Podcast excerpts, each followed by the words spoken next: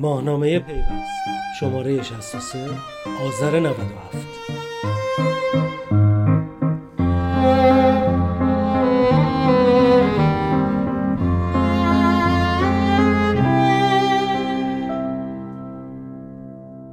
حاشیه واگذاری سهام بنیاد تعاون سپاه در شرکت مخابرات ایران.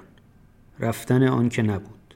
شامگاه سه‌شنبه اول آبان ماه خبرگزاری‌ها و سایت‌ها به نقل از روابط عمومی بنیاد تعاون سپاه پاسداران اعلام کردند این نهاد عمومی سهام خود در شرکت توسعه اعتماد مبین را واگذار کرده است. اطلاعیه کوتاهی با ابهام‌های فراوان بدون اینکه در روزهای بعدتر با توضیحی تکمیل شود. درست نه سال پس از آنکه کنسرسیوم توسعه اعتماد مبین اکثریت سهام شرکت مخابرات ایران را در مزایده تک نفره خرید، یکی از سهامداران تصمیم به خروج از آن گرفته. سهامداری که در تمام این سالها گرچه همه می‌دانستند هست، اما هر بار که رسانه‌ها از سهامداریش می‌نوشتند، با تکذیب و تحذیر روبرو می‌شدند. روزهای ابتدایی آبان ماه تنها روزهایی بودند که رسانه‌ها توانستند آزادانه از سهامداری بنیاد تعاون سپاه پاسداران در شرکت مخابرات ایران بنویسند. با این حال، کسی به درستی نمی‌داند چرا این اتفاق رخ داد.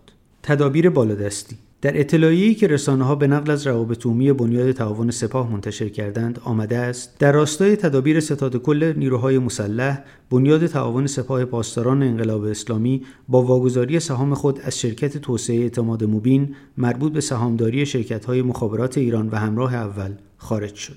اشاره به تدابیر ستاد کل نیروهای مسلح ذهنها را به سمت مصاحبه وزیر دفاع و پشتیبانی نیروهای مسلح با روزنامه ایران در زمستان سال گذشته برد، جایی که امیر حاتمی گفته بود مسئولیت این کار از طرف مقام معظم رهبری و فرمانده کل قوا به ستاد کل نیروهای مسلح واگذار شده و ستاد کل در کل نیروهای مسلح این موضوع را دنبال می‌کند تا این نیروها از کارهای اقتصادی غیر مرتبط به هر دلیل خارج شوند.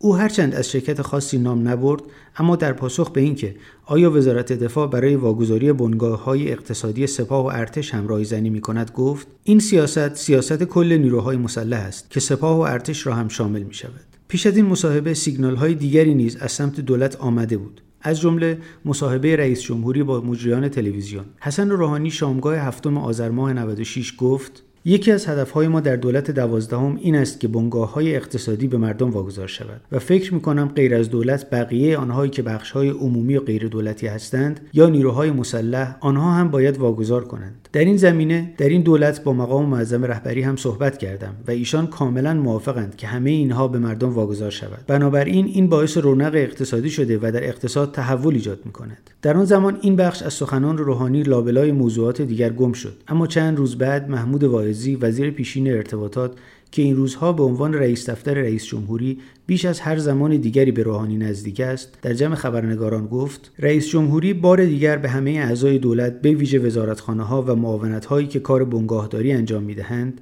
و نیز بانک‌ها و مجموعه‌های نظیر شستا و مجموعه‌های وابسته به وزارت دفاع و بنیاد شهید تاکید کردند که برای فروش اموال و واگذاری آنها به بخش خصوصی هر چه سریعتر برنامه‌ریزی کنند تا پیش از سال نود و هفت همه این مجموعه‌ها در اختیار بخش خصوصی قرار گرفته باشد. او لازم دانست که تأکید کند منظور از واگذاری بخش خصوصی واگذاری از دولت به شبه دولتی‌ها نیست. وقتی این سخنان را در کنار مصاحبه وزیر دفاع می‌گذاریم، موضوع واگذاری سهام بنیاد تعاون سپاه در شرکت مخابرات ایران واضح‌تر می‌شود. با این حال هنوز مشخص نیست روند خروج نظامیان از بنگاهداری تا کجا پیش می‌رود. آیا این موضوع شامل حال اپراتور دوم تلفن همراه نیز می‌شود یا نه؟ ماندن سایران در ترکیب سهامداری ایرانسل، گمانه‌زنی‌ها درباره دلیل واگذاری سهام بنیاد تعاون سپاه در شرکت توسعه اعتماد مبین را به سمت دیگری برد، سمتی که این روزها اخبار داغ‌تری دارد. اطلاعیه خروج بنیاد تعاون از سهامداری مخابرات درست سیزده روز پیش از آغاز دور جدید تحریم‌های آمریکا علیه ایران صادر شد. تحریم‌هایی که در فهرست طولانیشان نام شرکت‌های فناوری اطلاعات و ارتباطات نیز به چشم می‌خورد. شرکت‌های ریلکام راهبر، توسعه سامانه به هنگام قدیر، فناوران اعتماد راهبر و سامانه‌های رهگیری یکپارچه راهبر سریر از این جمله هستند. درست چند روز پیش از انتشار اطلاعیه بنیاد تعاون نیز خبر رسید شرکت فولاد مبارکه در لیست تحریم‌های آمریکا قرار گرفته و برخی دلیل این اتفاق را سهامداری مهر اقتصاد وابسته به بنیاد تعاون بسیج در این شرکت دانستند. بدین ترتیب بود که برخی مدعی شدند خروج بنیاد تعاون از مخابرات به منظور جلوگیری از تحریم شدن بزرگترین اپراتور تلفن همراه ایران و تنها اپراتور تلفن ثابت کشور است. اپراتوری که حتی بدون تحریم ها نیز مشکلات زیادی دارد. با وجود این تحلیل ها، سهامداری شرکت مخابرات ایران و همراه اول برای سهامداران خصوصی دردسرهای کمی نداشته. اداره شرکتی با ده ها هزار کارمند کاری است که هر روز دشوارتر می شود. از سوی دیگر منازعات بیپایان مالکان مخابرات با دولت که تقریباً از فردای واگذاری سهام آغاز شد نیز می تواند هر سهامداری را فراری دهد و در این میان نباید از مشکلاتی که بنگاهداری برای نیروهای مسلح ایجاد کرده نیز چشم پوشید. شکست یک ایده، پایان یک راه.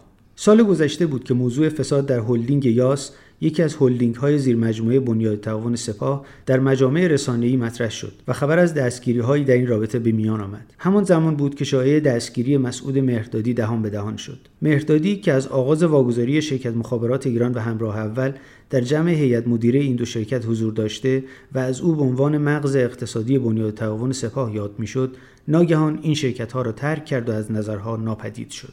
گرچه موضوع دستگیری مهردادی هیچگاه تایید نشد و بعدتر نیز او در جمع‌ها حاضر شد، اما اصل موضوع فساد در هلدینگ یاس هیچ وقت تکذیب نشد. هرچند این فسادها ارتباطی با صنعت آی سی تی نداشت، اما مهر تأییدی بود بر سخن آنها که می‌گفتند ورود نیروهای نظامی به فعالیت‌های اقتصادی دیر یا زود به فساد و رانت می‌انجامد.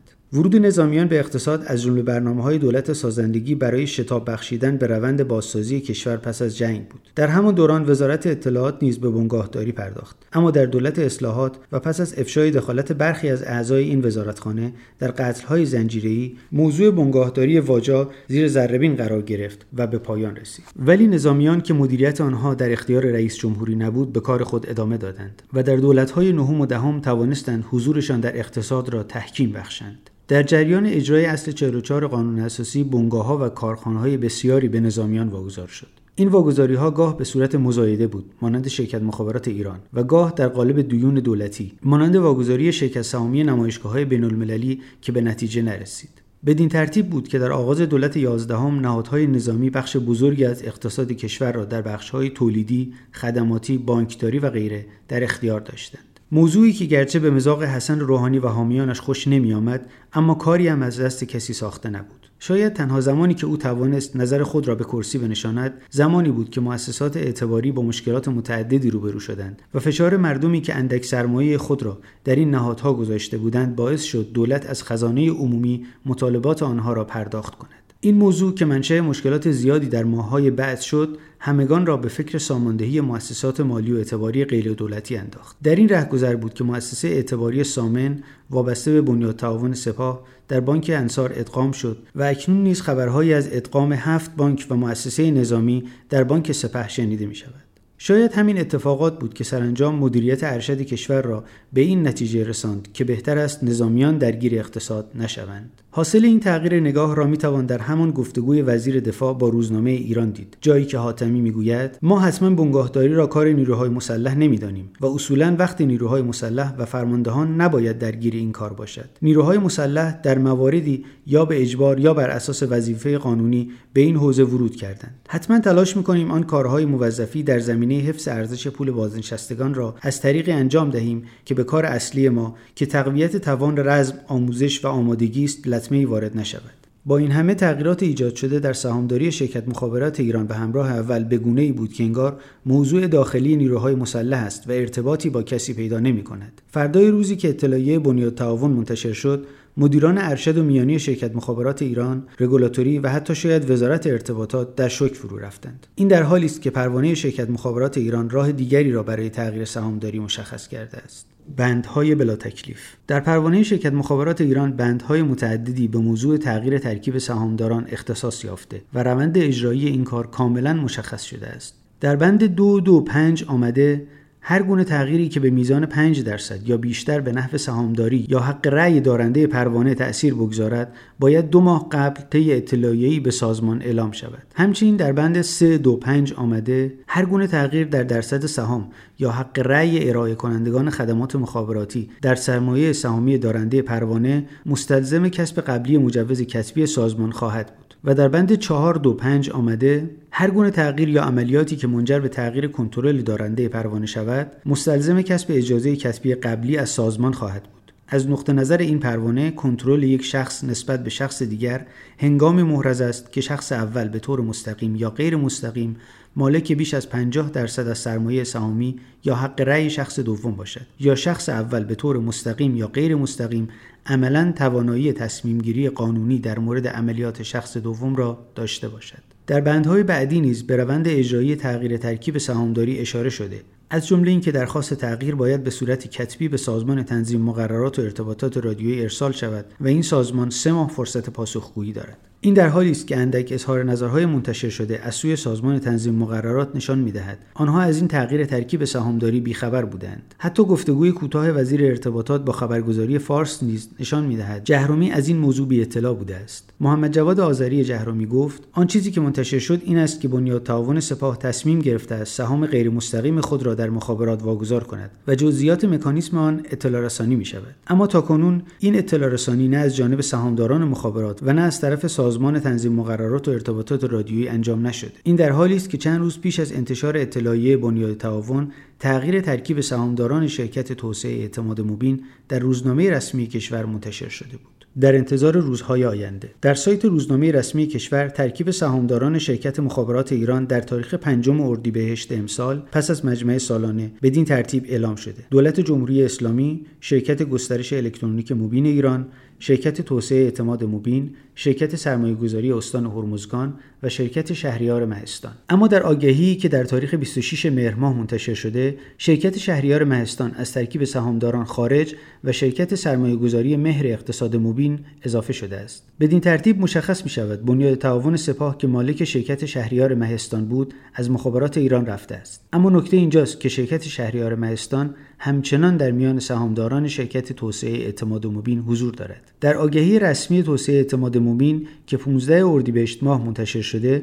سهامداران این شرکت گسترش الکترونیک مبین ایران، شهریار مهستان و گروه اعتماد پارس اعلام شدند و تاکنون آگهی دیگری که نشان دهنده تغییر سهامداران باشد منتشر نشده است. این موضوع نگاهان دسته از ناظران را تقویت می‌کند که معتقدند اعلام خروج سپاه از سهامداری مخابرات و همراه اول برای رهایی از شر تحریم هاست. در تمام سالهایی که از واگذاری شرکت مخابرات ایران می‌گذرد، سهامداران عمده تلاش کردند حداکثر کنترل را بر این شرکت و زیر مجموعه‌هایش به خصوص شرکت ارتباطات سیار ایران از آن خود کنند. در ماه‌های گذشته اخباری مبنی بر مدیرعاملی مهرداد بذرپاش در همراه اول منتشر شد که گرچه تکذیب شد اما نشان می‌داد ستاد اجرایی فرمان امام به عنوان یکی از سهامداران اصلی شرکت توسعه اعتماد مبین به دنبال گسترش حوزه نفوذ خود در پولسازترین شرکت ارتباطاتی کشور است.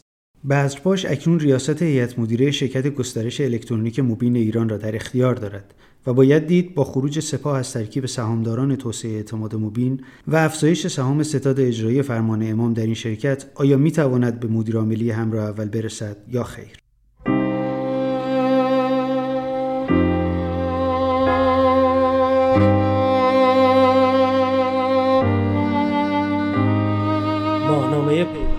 شماره شصت و سه آذر نود و هفت.